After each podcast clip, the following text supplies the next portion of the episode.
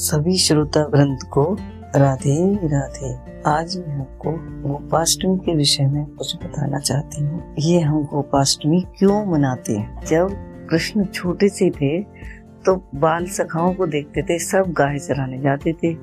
तो बोले कि मैया मैं भी गाय चराने जाऊँगा। बोले, भैया तो बहुत छोटा है। कि, ना, मैया, मैं भी जाऊँगा। तो सब ग्वाल भी बोले कि, भाई, मैया, भेज दे इसको भी। बोले, ठीक है बेटा, इसके संग गाय मत भेजना, ये बहुत छोटा है, इसके संग बछड़ी भेज देना।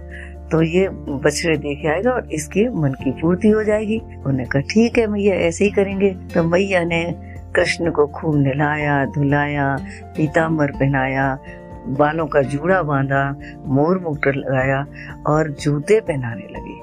तो जूते पहनाने में बोले, कृष्ण के मैया, मैं जूते नहीं पहनूँगा। बोले, क्यों? के तू सारी गायों को भी जूते पहना। बोले, अरे बेटा, कैसी बात कर? रहा गाय को जूते पहनती है, तेरे तो कांटे चुप जाएँगे। बोले, गायों के भी तो कांटे चुप सकते हैं। जब गायों के जूते नहीं है तो मेरे भी जूते नहीं है। भगवान श्री कृष्ण ने जब तक ब्रज में रहे, उन्होंने जूते नहीं पहने, क्योंकि उनकी गायों को जूते नहीं थे। ऐसे करके वो जिद करके चले गए। और आज के दिन, गोपाष्टमी के दिन, बलदाऊ और कृष्ण दोनों गायों को लेकर जाते हैं और छोटे छोटे ग्वाल सब करते जाते हैं। फूलन के बाजूबंद, फूलन की माला गौ चराने जाए न दिला फूलन के बाजूबंद, फूलन की माला गौ चराए घर गई चराए जाए न दिलाला बोल, कृष्ण कन्हैया, लाल की जय। ऐसे करते करते पूरे वन में चले जाते हैं और शाम को चार बजे अपनी गायों को दोबारा लौट के लेके आते हैं।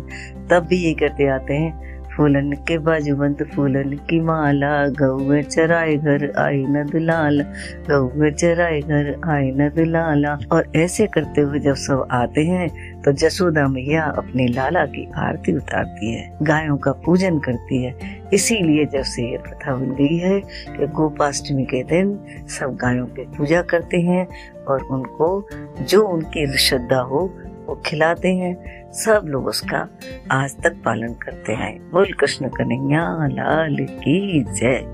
आपको ये कैसा लगा अपना मत मेरे को भेजें।